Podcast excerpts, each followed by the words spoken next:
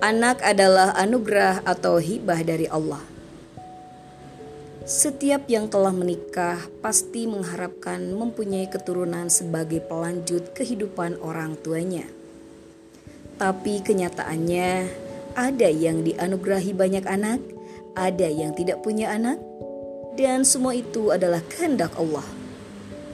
Sebagaimana firman Allah Subhanahu wa taala dalam Quran surat Asyura ayat 49 sampai 50. Kepunyaan Allah lah kerajaan langit dan bumi.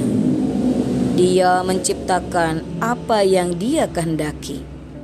Dia memberikan anak-anak perempuan kepada siapa saja yang Dia kehendaki, dan memberikan anak laki-laki kepada siapa saja yang Dia kehendaki atau dia menganugerahkan kedua jenis laki-laki dan perempuan kepada siapa saja yang dikehendaki.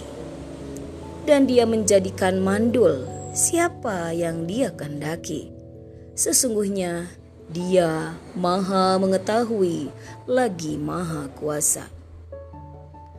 Ayat di atas menunjukkan bahwa Allah yang memiliki kerajaan langit dan bumi. Allah yang dapat menciptakan apa saja yang Dia kehendaki. Allah yang menganugerahkan anak perempuan dan yang menganugerahkan anak laki-laki. Allah juga yang menganugerahkan kedua jenis laki-laki dan perempuan. Allah juga yang menjadikan seseorang mandul, tidak punya anak atau keturunan, dan juga yang memiliki anak atau dua orang anak. Semua kenyataan itu hakikatnya Allah lah yang menentukannya.